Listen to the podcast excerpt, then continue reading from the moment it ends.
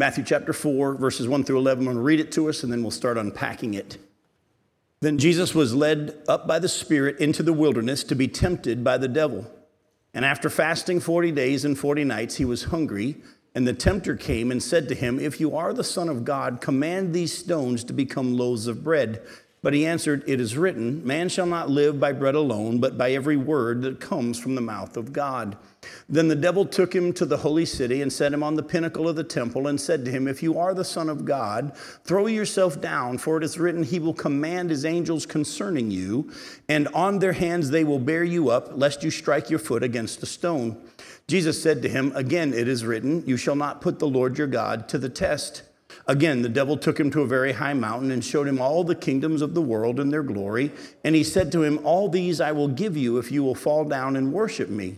Then Jesus said to him, Begone, Satan, for it is written, You shall worship the Lord your God, and him only shall you serve. Then the devil left him, and behold, the angels came and were ministering to him.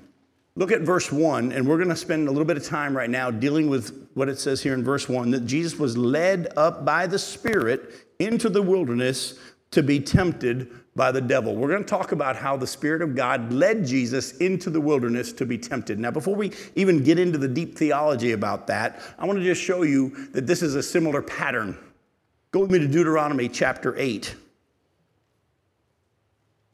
God has a pattern of doing this. In Deuteronomy chapter 8, You'll see that God led the nation of Israel right after their time in slavery in Egypt. He led them into the wilderness intentionally. Deuteronomy chapter 8, look at verses 1 through 5.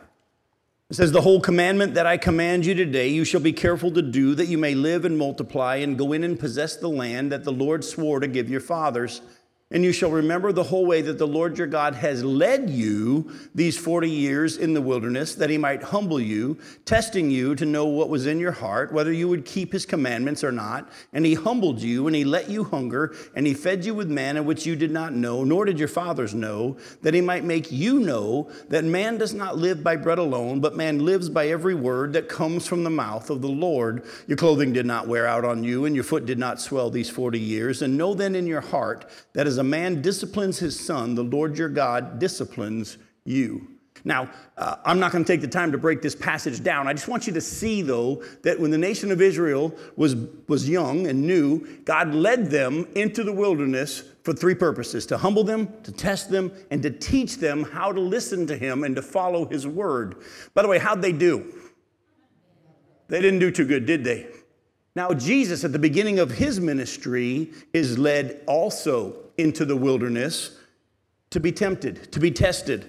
Now, some people have a hard time with that because they think, well, why would the Spirit of God lead him into temptation? Doesn't Jesus teach us in Matthew chapter 6 that we're to pray to the Father, lead us not into temptation, but deliver us from the evil one? Why would the Spirit lead them into temptation? Well, we're going to break that down and show you scripturally. Looking at, as you know, our, my desire is to teach you not just the book of Matthew, but the whole Bible using the book of Matthew. So we're going to use scripture to get our understanding about this. First and foremost, and you know, don't have to turn there, write it down. You can double check it later on. In James chapter 1, verse 13, the scripture is very clear that God tempts no one.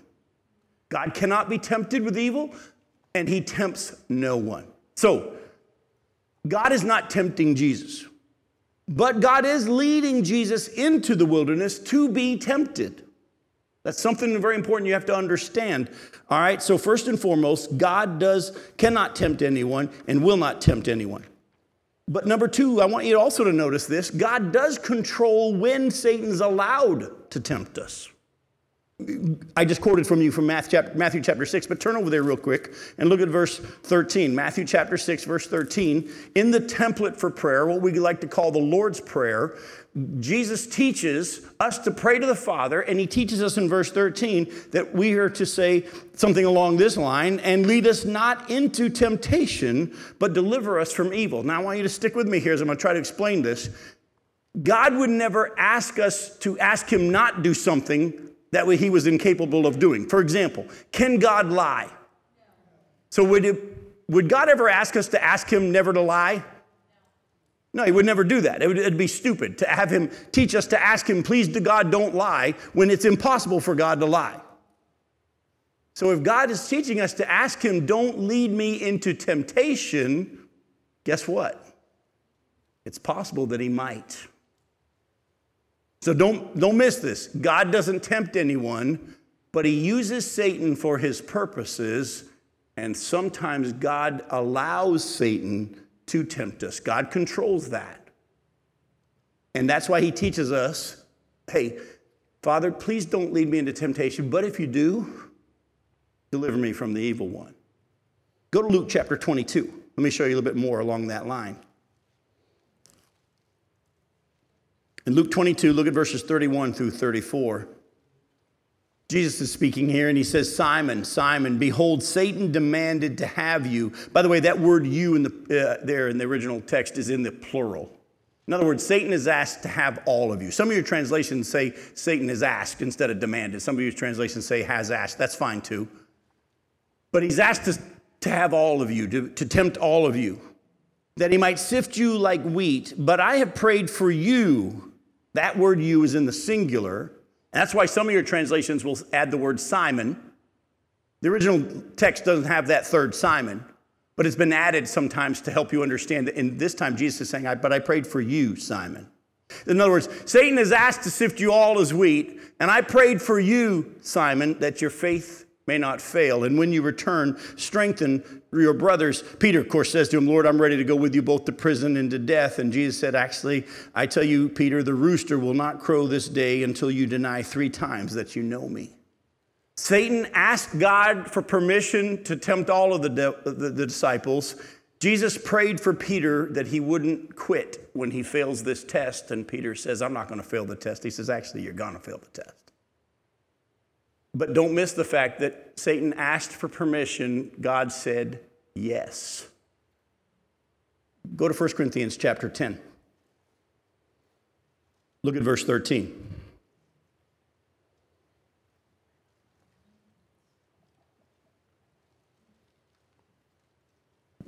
First Corinthians chapter 10, verse 13 says, No temptation has overtaken you that is not common to man. In other words, whatever temptation you're going through, you're not the only one that's experiencing it. Don't let Satan fool you that you're the only one that struggles with this. It's common.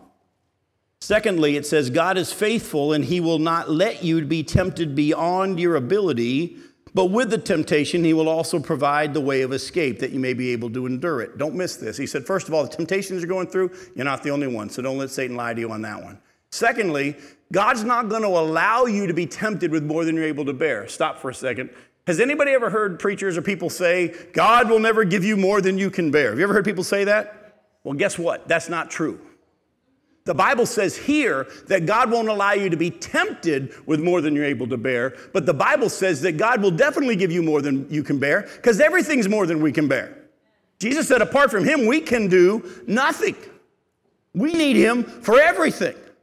Don't think there's anything you can bear. People say, well, God will never give me more than I can bear. Yes, He will. Life is more than we can bear apart from Christ. But He won't allow you to be tempted with more than you're able to bear. And with the temptation, He'll provide a way to escape. Why does it sound like God is actively involved in my temptation? Because He is. Is He tempting you? No. But Satan has a purpose in temptation, and Satan's purpose is to take you away from God. God says, I'll tell you what, I'm going to use what you're good at, Satan, and I'm going to let you do it. I'll set the parameters. We see the same thing with Job. God sets the parameters. He won't allow more than they're able to bear. And he'll also provide a way to escape. And he says, God says, Your purposes are to pull this person away from me through this trial.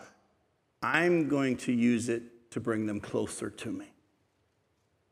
And that's what we need to understand is that when God allows these things to come into our lives, He teaches us to say, Father, you control whether or not I'm tempted. Please don't lead me into temptation. But if you say yes, give me the victory over the evil one. You know, for years, people love to quote James chapter 4, verse 7, where it says, um, resist the devil and he'll flee. You ever heard that? Actually, that's not what the verse says. It's submit yourself, therefore, to God, resist the devil, and he'll flee. God's purpose is to draw us to Him, in the temptation, and then Satan leaves, not because of us resisting him, but because of Jesus as we run to him. So God's purpose is to draw us closer to him. That's why we need, go to Ephesians chapter 6, when the tri- trials come and the temptations come, we need the armor of God. Look closely again now at Ephesians chapter 6, verses 10 through 17. Ephesians chapter 6, starting in verse 7, I'm uh, sorry, verse 10.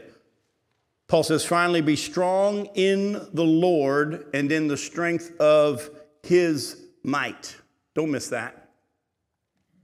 I've dealt with too many Christians over the years that when I say, How you doing? They say, I'm doing the best I can. I'm hanging in there. I'm doing, I'm working hard. I'm, I, I'm trying to remain faithful. You're already making it harder on yourself than God ever intended. And by the way, you can't do it. Be strong in the Lord and in the strength of his might. Put on the whole armor of God that you may be able to stand against the schemes of the devil. For we don't wrestle against flesh and blood, but against the rulers and the authorities and against the cosmic powers over this present darkness and against the spiritual forces of evil in the heavenly places. Therefore, take up the whole armor of God that you may be able to withstand in the evil day, and having done all to stand, to stand firm. Stand therefore, having fastened on the belt of truth, and having put on the, excuse me, the breastplate of righteousness, and as shoes for your feet, having put on the readiness given by the gospel of peace. In all circumstances, take up the shield of faith, with which you can extinguish all the flaming darts of the evil one, and take the helmet of salvation and the sword of the Spirit, which is the word of God. Again, Paul says, when you're getting attacked by the enemy, don't forget God allowed him. God has a purpose to draw you closer to Him during this time. Don't let Satan's purposes be accomplished and have you go away from Him during this time. But you need to put on God's armor, submit yourself to God, and then you'll be able to have victory as God gives you the victory, not as you fight Him on your own. Because we fight against who? Look, look again at the description. Who are we fighting against when we have these spiritual battles? Cosmic powers. Cosmic powers over this present darkness. Let's be honest, folks. It's a realm we don't even want to mess with, correct? Way more powerful than us. I wouldn't even try to mess with it.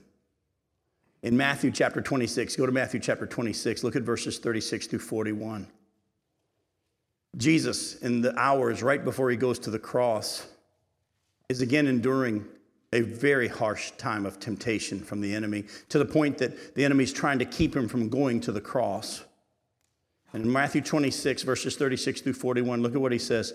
It, it says, uh, Then Jesus went with them to a place called Gethsemane, and he said to his disciples, Sit here while I go over there and pray. And taking with him Peter and the two sons of Zebedee, that's James and John, he began to be sorrowful and troubled. Then he said to them, My soul is very sorrowful, even to death. Remain here and watch with me. Actually, that Greek word means stay awake.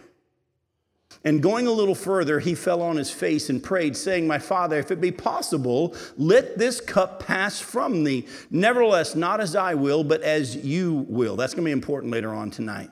And he came to the disciples and he found them sleeping. And he said to Peter, So could you not watch with me one hour? Watch and pray that you may not enter into temptation. The spirit indeed is willing, but the flesh is weak. When the temptation comes, we're supposed to do what? Run to God. Pray. Run to God. By the way, you remember back in Genesis chapter 50, the end of uh, uh, the, the, the, book of Genesis, Joseph, as you know, at this point, having been treated bad by his brothers, he uh, is now in power in Egypt, and his dad dies, and the brothers are all afraid now that they, once dad's dead, that he's going to kill him. And they go to him and they said, Look, please, please don't kill us. And Joseph was he was hurt by that, that they didn't understand his heart for them. But he said, You guys meant what you did for evil, God meant it for good.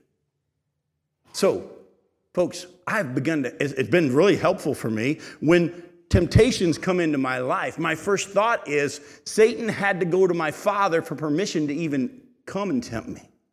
My father has said yes for his purposes to bring me closer to him. Satan's purposes are to draw me away I'm going to go to my Father. And that's where you start to see victory. But now let me also point out something to you. Go back to Matthew chapter 4 and look at verse 2. It says, After fasting 40 days and 40 nights, he was hungry, and the tempter came to him. And then he said, If you're the Son of God, which we're going to get into in just a little bit, Satan comes at us when and where we're the weakest. I don't want you to miss this. Satan comes when and where we're the weakest. I'm a competitor. I like to play all different kinds of sports and different types of games. And if you and I ever compete in anything, I'm going to say before we start, say we're playing ping pong. I'm going to say, let's just hit the ball back and forth a little bit just to get loose. I'll just say, you know, I want to get loose. But I'm going to tell you right now, I don't need to get loose. I know how to play ping pong. I've played a lot of ping pong. What I'm doing by hitting it back and forth is I'm finding out where you're weak. All I'm doing is hitting some to your backhand, some to your forehand. I'm going to spin a couple. I'm going to put a top spin on you. I'm going to put a reverse spin on you. And I just want to find out what do you have trouble handling? I'm trying to find where you're weak. So when the game starts, guess what? If you're not really good at the backhand, I'm going to be making you hit a lot of your shots with your backhand. Say we play basketball. I'm going to say, you know, let's just get loose and shoot a couple. Why don't we play a game of pig? Before we play one on one, let's play a game of pig or a game of horse, just to shoot a little. But actually, what I'm going to be doing is shooting some inside shots, see if you can shoot with your left hand. I'm going to shoot some deep shots, and I'm going to find out where are you strong, where are you weak. And then when the game starts, I'll know how to win because I'll find where your weakness is. Satan knows where you're weak. That's why you need to put on the full armor of God because you might have parts of the armor on, but the areas where you're not wearing God's armor, guess what? That's where he's going. Did y'all notice one of the parts of the armor was the helmet of salvation? Let me ask you a question, those of you that have been a Christian for any length of time, or even a short period of time. Has Satan ever messed with you about whether or not you're really saved? He's gone at us all there, hasn't he? That was one of the worst two years of my life. I'd been a Christian for a long time. I was actually on staff at a church. I was one of eight pastors of a big church in New Orleans. And Satan took me through a two year period of, Are you really saved? Yeah, you prayed a prayer when you were six years old or whatever. I think I was eight. Uh, and uh, did you really mean it? For two years, he worked me over until I put on that helmet of salvation and put it on tight. He can't mess with me there anymore. But he attacked me where I was weak. And Satan comes at Jesus when he's at his weak, weakest. By the way, why did the Father lead him into the wilderness?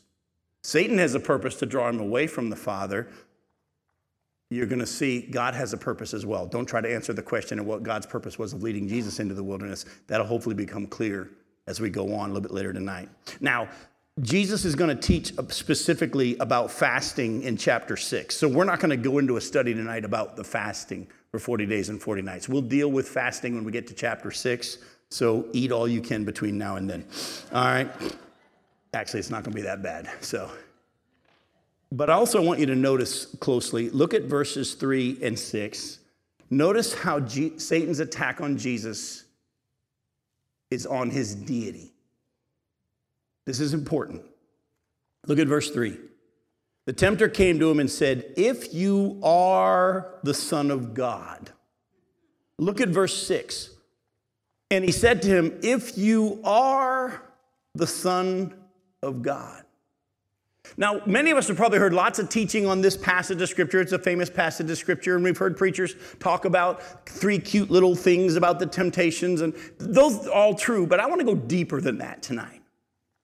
And actually, as I dug into this, I came to realize I think all three temptations, even though they take on different forms, are all the same temptation.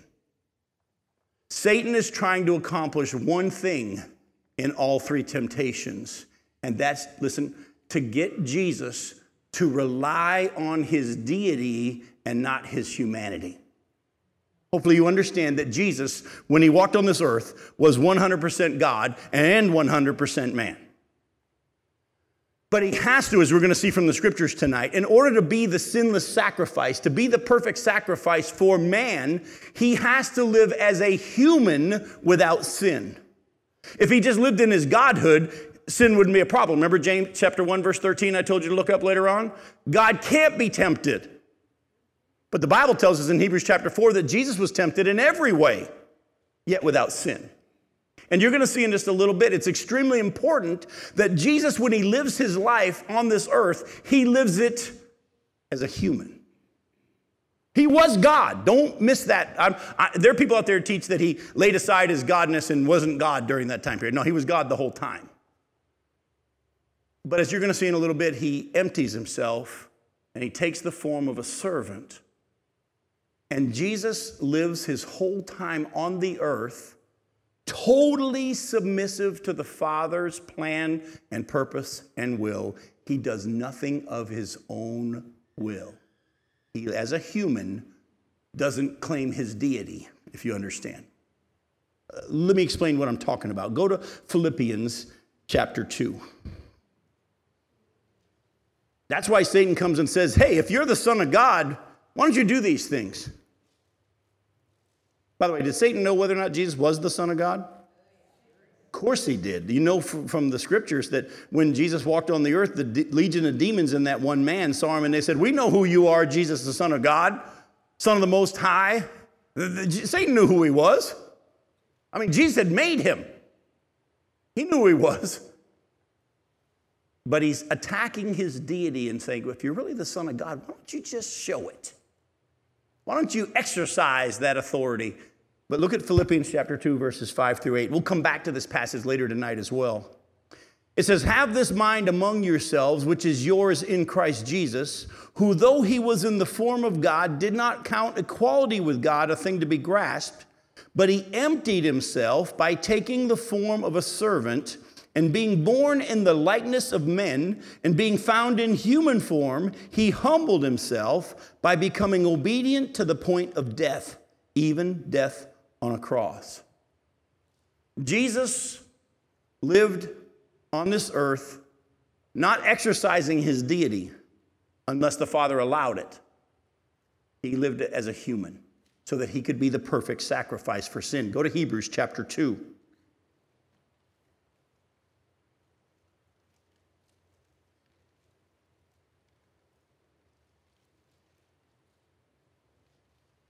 Look at verses 5 through 16.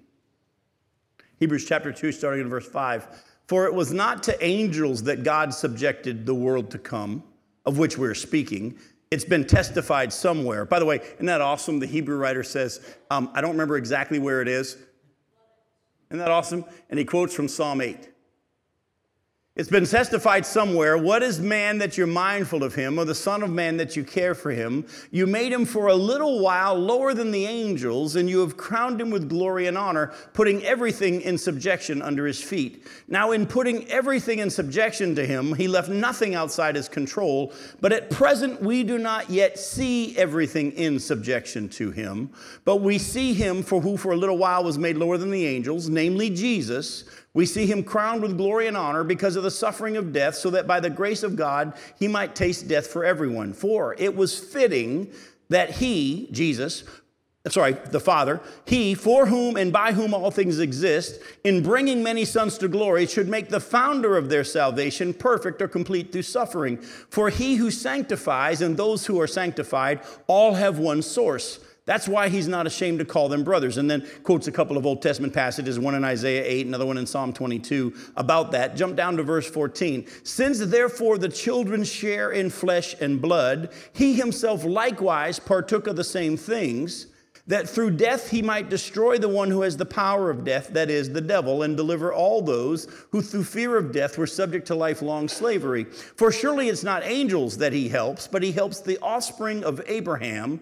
And therefore, don't miss this, he had to be made like his brothers in every respect so that he might become a merciful and faithful high priest in the service of God to make propitiation for the sins of the people. For because he himself has suffered when tempted, he's able to help those who are being tempted.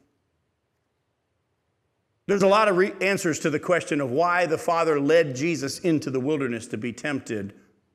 One of them is so that he could experience everything we experience, so that he could defeat the devil by living without sin and be the perfect sacrifice and he had to be made like us in every way. So Satan knows if I can get Jesus to not rely on the Father, but to do things in his own authority without the Father's permission,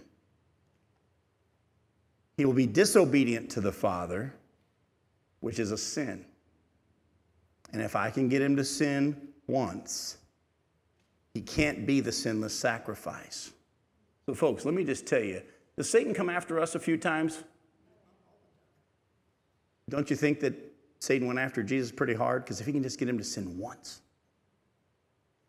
he can't be that sacrifice. So he comes to him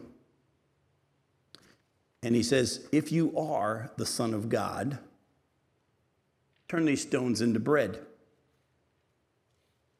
By the way, was Jesus able to turn stones into bread? He's God.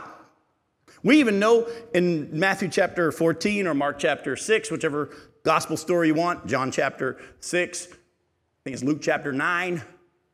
We know the stories of Jesus turning the five loaves and two fish into much, much more. He's capable because he's God.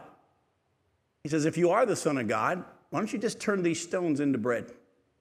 In other words, why don't you meet your own need and not wait on the Father to meet it? By the way, has anybody, any of us been tempted along that way? Many times throughout our lives, haven't we? When the Bible says to wait on God, when the Bible says to trust in the Lord with all your heart and lean not on your own understanding, in all your ways acknowledge Him and He will direct your paths.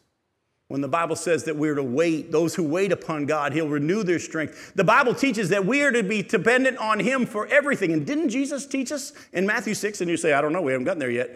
And but we will, hopefully, unless Jesus comes and gets us between now and then. In the Lord's Prayer, doesn't He teach us to say, Give us today our daily bread? We're to be trusting in God for everything. But we have a tendency sometimes to put our faith in the credit card instead of waiting on God. Well, I had to do something. Isn't that the sin that got Saul in trouble and he lost his kingship? Because he was told to wait until Samuel got there. But it looked like Samuel wasn't going to show up, and so he offered the sacrifice himself, which wasn't, he wasn't allowed to do. Folks, let me just tell you Satan comes to Jesus and says, You don't have to wait on God, you can take care of it yourself. Thank God Jesus said, No, I'll wait on God. Was he capable of fixing it? Sure. But he didn't. This is a hard thing for us to grasp. We're getting into a deep, deep theology here. It's called the kenosis. If you want to go to seminary. The kenosis is Jesus' emptying of himself. That's the Greek word for emptying in Philippians chapter 2. The kenosis, the big wrestling matches, what did he empty himself of? How much God did, was there and how much did, did he have full knowledge? Did, how much of him did he, did he lose? I mean, he definitely couldn't be everywhere at once because he's now in a human body. But yet at the same time, we see in John chapter 1, around verse 43, that Jesus told Nathanael that he saw him underneath the tree before so and so came to him, and the guy was like, Whoa, you are God. So, how much did we don't know? Let me just tell you to save yourself a lot of bellyache. Don't sit around trying to figure out how much God, how much man, how much he knew, how much he didn't know, because there are times it appears he doesn't know. When the, he's in that crowd of people and the woman touched him, he said, Who touched me? But there's other times we know he knows exactly what's going to happen before it happens. Like God. Here's the deal we do know this much. Even though he was 100% God and in some way he limited himself and didn't take full advantage of his deity, he lived totally dependent on the Father and only did what the Father said to do when the Father said to do it and how the Father said to do it. And whenever he did anything, he let the Father do it through him. Let me show you what I mean. Go to John chapter 14, look at verse 10. John chapter 14. Look at verse 10. Jesus is talking to his disciples. He says, Do you not believe that I'm in the Father and the Father's in me? The words that I say to you, I do not speak on my own authority, but the Father who dwells in me does his works.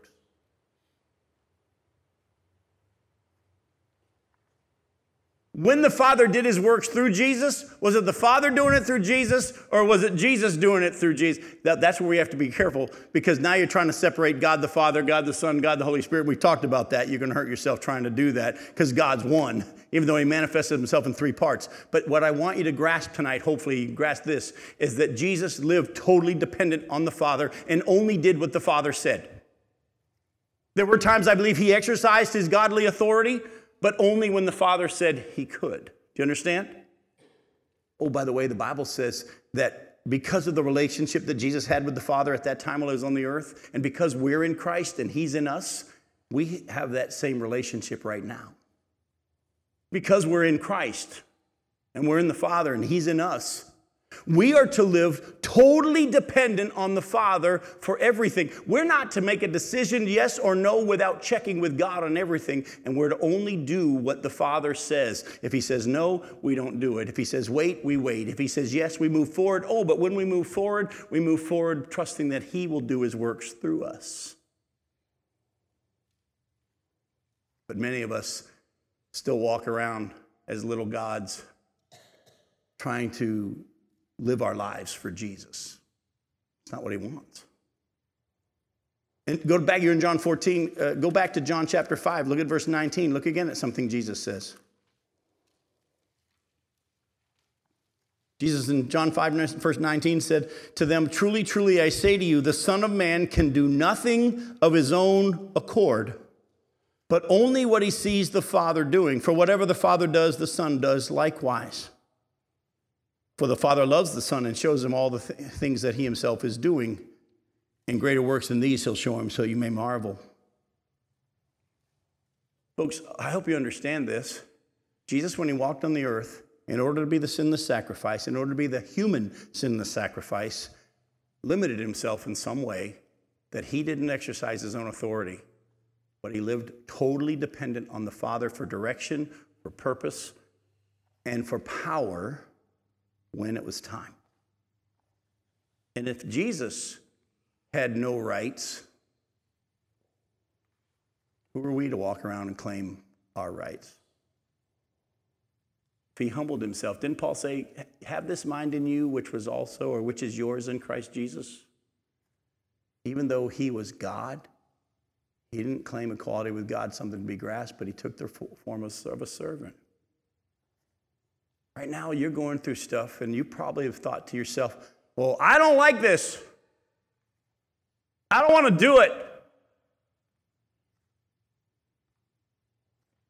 Is it the Father's plan for your life?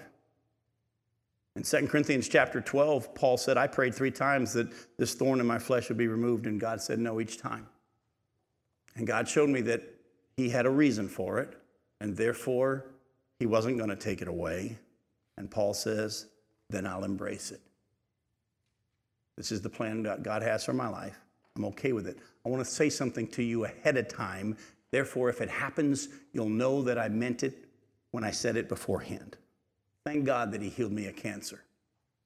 But does that mean that my cancer never will come back? It could. I go see the oncologist again in October. As far as I can tell, I don't feel a whole lot of stuff going on, but I don't know. And God may, in His purposes and for His reasons, allow my cancer to come back. And if that's His purpose, we'll walk through that when it comes and we'll say, Lord, what do you got in mind? And I've decided ahead of time to just see what He says and do what He says. But many of us, unfortunately, still walk around saying, I'll be willing to let God do this, but I won't let God do this in my life.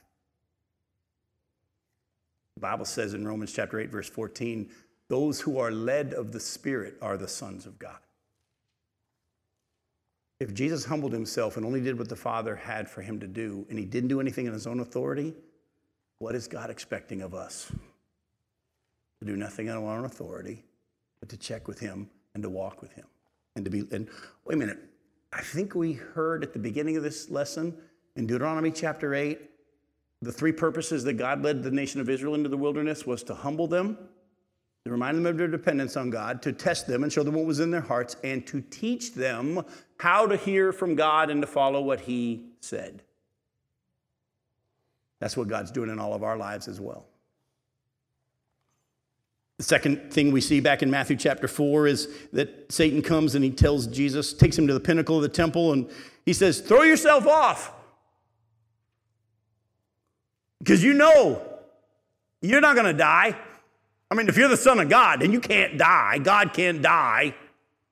Oh, and by the way, if you remember Jesus, the scripture says in Psalm 91 that uh, he's going to command his angels concerning you, and on their hands they'll bear you up lest you strike your foot against a stone. Scripture says that you can do this.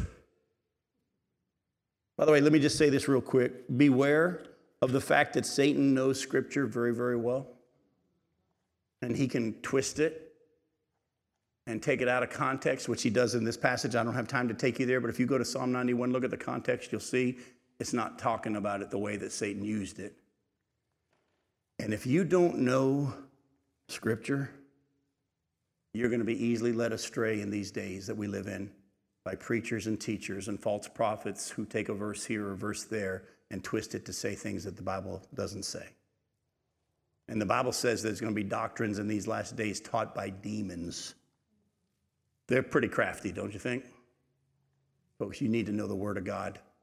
I'm glad you're here. I'm glad you're studying the Scriptures. Keep feeding on the Word of God. We're going to end with that in a little bit. But by the way, Jesus could have easily proven who he was by some grand performance, couldn't he? Instead of submitting to the Father's plan of him first being the suffering servant, it had to be a temptation. I mean, he is God. He could have, he could have done something like that where everybody would have said, Whoa, we believe. Instead of having to go through all that he had to go through, but the Father had a purpose and a plan. Go to Matthew chapter 26.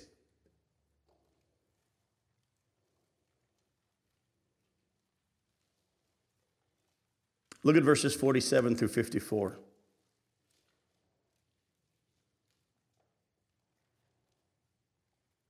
It says, while he was still speaking, this is Jesus was speaking, Judas came, one of the twelve, and with him a great crowd with swords and clubs from the chief priests and the elders of the people.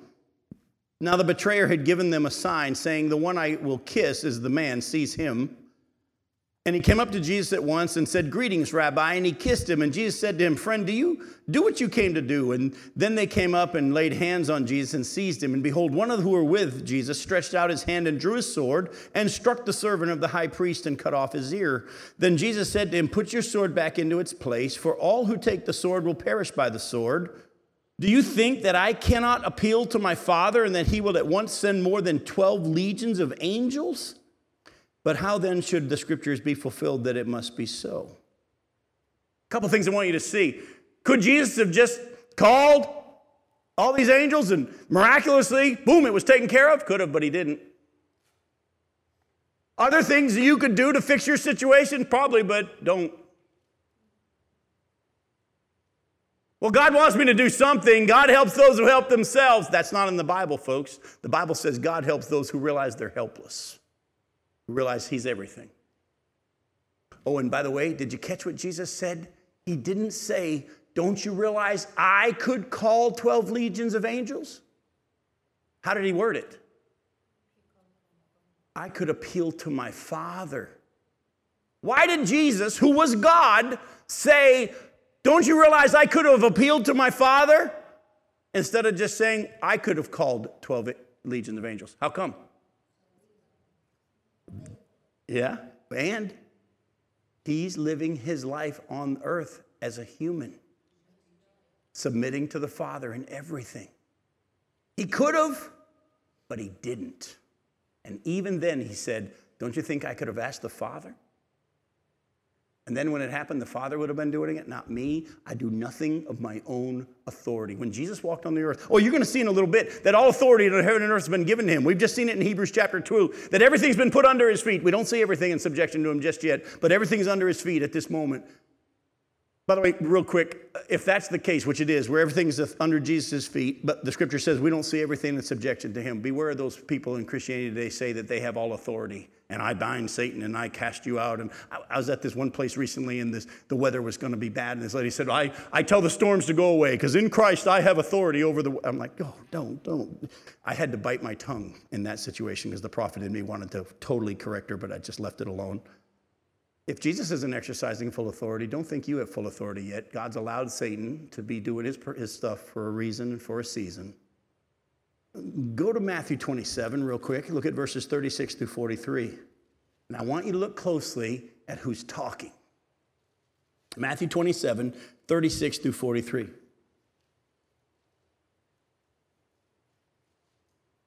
Then two robbers were crucified with him, one on the right and one on the left. And those who passed by derided him, wagging their heads and saying, You who would destroy the temple and rebuild it in three days, save yourself if you are the Son of God. Does that sound familiar? Come down from the cross. So also the chief priests with the scribes and elders mocked him, saying, He saved others, he cannot save himself. He is the king of Israel. Let him come down now from the cross and we'll believe in him. He trusts in God. Let God deliver him now if he desires him. For he said, I am the Son of God. And the robbers who were crucified with him also reviled him in the same way. The crowd was all yelling, If you're the Son of God, come on down from the cross. Folks, that's the exact same temptation that Satan came at him with there in the, in the, in the wilderness when he said, Throw yourself down from the pinnacle of the temple. Do some miraculous thing. Jesus said, No. Could I? Yes, but I'm not gonna. Because the Father has a plan and a purpose, and I'm submitting myself to the Father's purpose and plan. Go back to Matthew 4.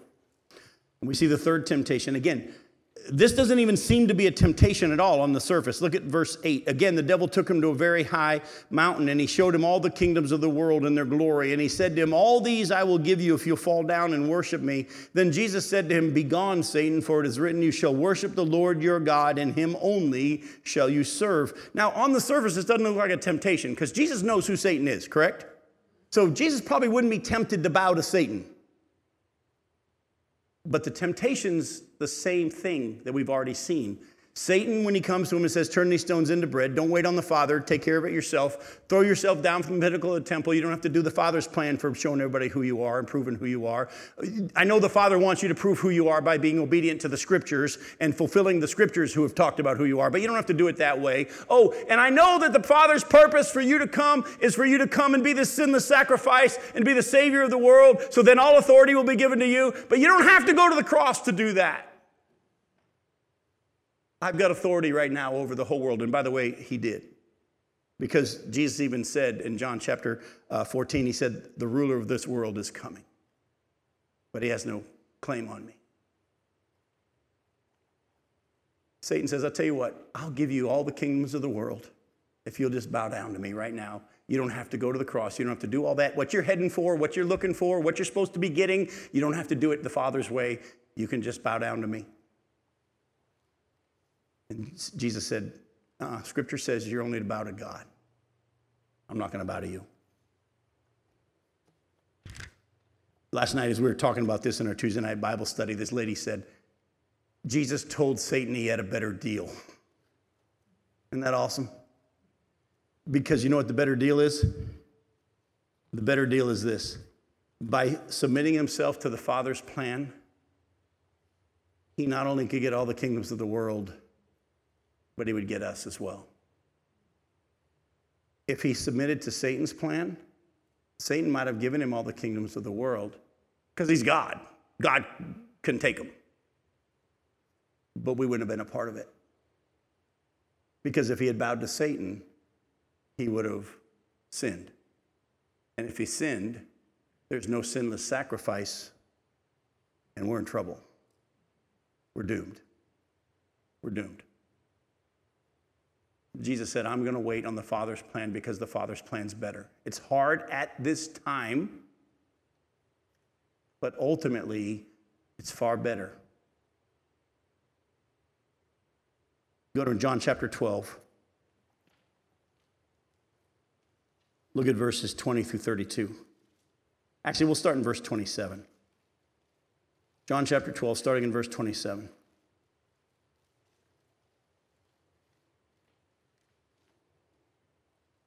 Jesus answered them, the, sorry, that's verse 23. Go to 27, I'm sorry.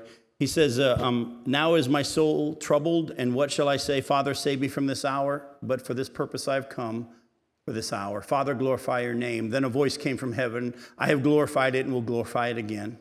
The crowd that stood there and heard it said that it had thundered. Others said, An angel has spoken to him. Jesus answered, The voice has come for your sake, not mine. Now is the judgment of this world. Now will the ruler of this world be cast out. And when I am lifted up from the earth, I will draw all people to myself. He said this to show the kind of death he was going to die. So, Jesus, in going to the cross and fulfilling the Father's plan to this every detail and submitting himself to the Father's plan, accomplished everything Satan wanted to offer him and at the same time defeated Satan. He was cast out.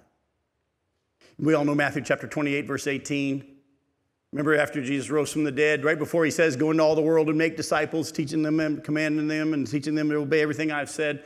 What did he say right there at verse 18? All authority has been given to me. In Hebrews chapter 2, we're not going to turn there again. Remember verses 5 through 9. Everything's been put under his feet. We don't see it under everything in subjection to him, but everything right now has been put under Jesus' feet.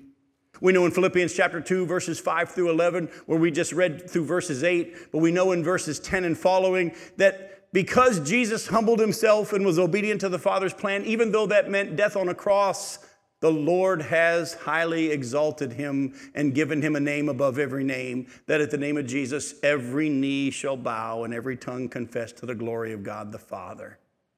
Jesus got everything Satan offered him without having to sin. But he had to wait and suffer in this life for God's purposes. I've heard so many people over the years excuse their sin by saying, But, Pastor, God would want me to be happy. Not necessarily. Paul says, I consider that our present suffering is not worth comparing with the glory to be revealed. Yeah, we're going through all sorts of stuff, but it's light and momentary in comparison to what? Folks, are you willing to humble yourself and say, even if he slay me, that yet will I trust him? Or will you fall prey to the enemy's temptation to take the shortcut, do it the easy way, exercise your authority? Or are you willing to humble yourself like Jesus did all the way through and trust that God has the better deal? Go to Revelation. Actually, just write this one down. There's one, a couple more things I need to do in the time we have left. Write this one down. In Revelation chapter 11, verses 15 through 18, we see at the end of the tribulation period when the seventh trumpet is blown, it says, Now the kingdoms of the world have become the kingdoms of our Lord and of his Christ.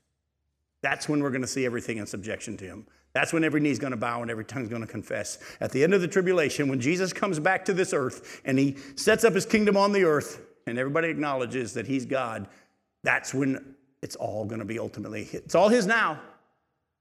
But for his reasons and for his seasons, he's allowing Satan to have some sway, some authority for a short period of time. But Satan's been defeated, he's on a leash. And so now our role is to be like Jesus and humble ourselves and submit ourselves to the Father's purpose. He's going to put you through stuff to humble you, test you, and to teach you how to listen to Him and follow every word that proceeds from the mouth of God and how to be led of His Spirit. Please note that each time Jesus responds to Satan, he does so by focusing on God's word. Don't miss that. Now, we've all heard this because people have taught on Matthew 4 and how each time Jesus quoted scripture. But listen, I don't think we truly grasp this. Folks, God has already given us more than enough ammunition in His Word for our battle against Satan. If Jesus, who is God, who wrote the book, who's not only God and could just say something and it would be authoritative in and of itself, every time he was tempted, all he did was quote scripture. If that was Jesus' response, our response should be the same thing. But what we do is, well, in this situation, I think, no, you got to know what the word says. Jesus went to the Sadducees. They came with this question. They were going to trip him up. And in Matthew 22, verse 29, he said this He said, You're wrong. You're in error because you don't know the scriptures nor the power of God. And I think, honestly, a lot of the reasons why we make the mistakes we make is because we really don't know the scriptures. I'm going to say something to you, and I'm going to say it as lovingly as I can, because I know I'm talking to a group of people that will show up for a Bible study on Wednesday night. But the Christian church today is biblically illiterate, and it's getting worse and worse. Some of you grew up and heard the Bible stories in your church and learned the childhood Bible stories in Sunday school, but you know, even now in our churches today, that's getting less and less. Actually, scripturally, as you're going to see in just a little bit, the Bible says that Jesus, when he rose from the dead, showed them from the Old Testament the things that were pointing to his coming and his death and his resurrection. And then after that, speaking to the New Testament believers, told them, Everything written about me in the law and the prophets and the Psalms must be fulfilled. In other words, Jesus sent his disciples back to the Old Testament and said, There's a whole lot more still in the first five books of the Bible, still in the Psalms, and in the prophets. There's a, still a lot more that's pointing to what's going to come next. Yet most Christians today, if they read their Bible, don't read the Old Testament, they just read the New Testament. And folks, let me just tell you, you need to understand the Word of God because it is powerful. You want further proof? Do you remember last time we were together? I know it's been over a month since we had Bible study. Remember the last time we were together when Jesus was being baptized? And we looked at how the Father spoke at his baptism, and everybody knew it was the Father speaking. He said, This is my beloved Son with whom I'm well pleased. Remember that? And we looked in our study at the fact that the Father wasn't saying, I'm proud of my boy but he was quoting two Old Testament passages that pointed to the Messiah. Jesus had always been God from his birth, even beforehand. He didn't receive the Holy Spirit at his baptism, like some people try to teach, but at his baptism, the Son is there, the Holy Spirit is visibly evident with the dove, and then the Father booms his voice, and the whole Trinity says, This is the guy that the scriptures have been pointing to. If God the Father quotes his own word, it must be pretty important to him. Oh, by the way, when Jesus goes into the temple in the last week of his life and he's cleaning the money changers out and he's whipping people and chasing them out, he quotes scripture. I mean, he's God. He could have just said, Get out of here. But he says, It's written, my house should be a house of prayer. By the way, you go back and take a look at that, you're going to find Isaiah 56 is where it is, and it's a prophecy about the millennial kingdom when all the nations are going to come to the temple and it's going to be a house of prayer. In other words, he's saying, You guys are doing this all in the Gentile section of the temple. You're not even letting the other nations come and worship. But one day they're all going to be able to come and worship in this place. But then he says, But you've made it a den of robbers. And for years, I just thought he was saying, Hey, you guys are cheating everybody. No, he was quoting from Jeremiah chapter 7, verse 11. And in that prophecy in Jeremiah 7, if you remember from our study in Ezekiel, that's when they said, The temple, the temple, the temple, we're fine because the temple's still here. And God says to them in their prophecy, Don't think you're okay because the temple's still here. You're doing all this wickedness, and I'm going to destroy it. So when Jesus is cleaning out the temple, he says, One day the temple's going to be a place where all the nations going to come. But between now and then, it's going to be destroyed. And Jesus quoted his own word. In Luke chapter 16, I could go on and on. In Luke chapter 16, when Lazarus in the rich man's story, Jesus tells, and, and the rich man wakes in Hades and he sees Lazarus and he says, Hey, tell Lazarus to dip his finger in water and come cool my tongue because I'm in agony in this flame. And of course, Abraham says there's a chasm between the two. There's no passing back and forth. So that blows away purgatory, by the way. And then the rich man says, Well, I'll tell you what, send Lazarus to go warn my brothers. And Abraham says, They, they have Moses and the prophets. Let them listen to the word of God. He says, No, Father Abraham, they'll believe if someone comes back from the dead. And Abraham, with a lot of wisdom for a guy that's supposed to be sleeping, says, Even if someone rises from the dead, they won't believe. If they don't believe, he says, but this way, if they don't believe Moses and the prophets, even if someone rises from the dead, they won't believe.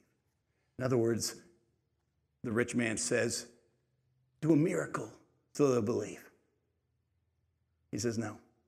Everything they need has been put in this book. That's enough. Folks, remember Ephesians chapter 6, verse 17? Part of the armor of God is what? The sword of the Spirit, which is the word of God. 2 Timothy chapter 3, verses 16 and 17. Listen to that. If you want to turn there, I'm going to read it to you. Go to 2 Timothy chapter 3, verses 16 and 17 as we close here in just a bit. In 2 Timothy 3, verses 16 and 17, all scripture is breathed out by God and profitable for teaching, for reproof, for correction, and for training in righteousness, that the man of God may be complete, equipped for every good work. Everything you need been given us in this book, and it's also been breathed out by God. Turn over to Hebrews. You're right there in 2 Timothy. Go to Hebrews chapter 4. Look at 12 and 13. Don't miss what it says here. It says, The word of God is living and active, sharper than any two edged sword, piercing to the division of soul and of spirit, of joints and of marrow, and discerning the thoughts and the intentions of the heart. And no creature is hidden from his sight, but all are naked and exposed to the eyes of him to whom we must give account. By the way, when you stand before God, He's not going to say, Well, I saw you do this and I saw you do that. First off, thank God we're not going to be judged for the night we get into heaven. That's already been taken care of. Jesus already took care of that. But when we stand before the judgment seat of Christ, do you want to know what God's going to use to hold us accountable when He judges what we've done since salvation, whether we be rewarded for it or we lose the reward? I didn't know that was there. Um, I blessed that you lived in America where everybody's got like five books in their house, five Bibles of different translations in their house, where Christian state radio stations are all over. You were inundated with my word. You just chose to fill your time with other things. I don't think we really understand the power of the Word of God. Let me close with one last thing here. Go to Romans chapter 15. In all the years, I've never really kind of tied this verse into the importance of the Word of God until just recently when God showed it to me as I was doing my study. In Romans chapter 15, look at verses 1 through 7. We who are strong have an obligation to bear with the failings of the weak and not to please ourselves. Let each of us please his neighbor for his good, to build him up. For Christ did not please himself, but as it is written, the reproaches of those who reproached you fell on me. For whatever was written in former days was written for our instruction, that through endurance and through the encouragement of the scriptures we might have hope. May the God of endurance and encouragement grant you to live in such harmony with one another, in accord with Christ Jesus, that together you may with one voice glorify the God and the Father of our Lord Jesus Christ. Therefore, welcome one another as Christ has welcomed you for the glory of God. You hear what he said? We're supposed to be encouraging one another and building each other up, not living for ourselves, but helping each other. Those of us who are strong need to help the weak. But how do we help them? We show them God's word. Ephesians chapter 4, verse 11 through 16, he gave some to be apostles, some to be prophets, some to be evangelists, some to be pastors and teachers, for the equipping of the saints for the work of the ministry, so that we will no longer be infants tossed to and fro by every wind of teaching and cunning and craftiness in their deceitful scheming, but we will all grow up into him who is the head, that is Christ Jesus the scripture says that those of us who are called by God to teach and preach the word of God, those of us who are more mature in the faith, have a responsibility to point people back to the Lord through the word of God. Someone's going through something, don't just hug them and say, They're there. Show them what the word says. Well, I don't know. Well, then, get going. We'll talk about this a little bit more when we get back together. Until then, I love you. We'll see you, see you next week.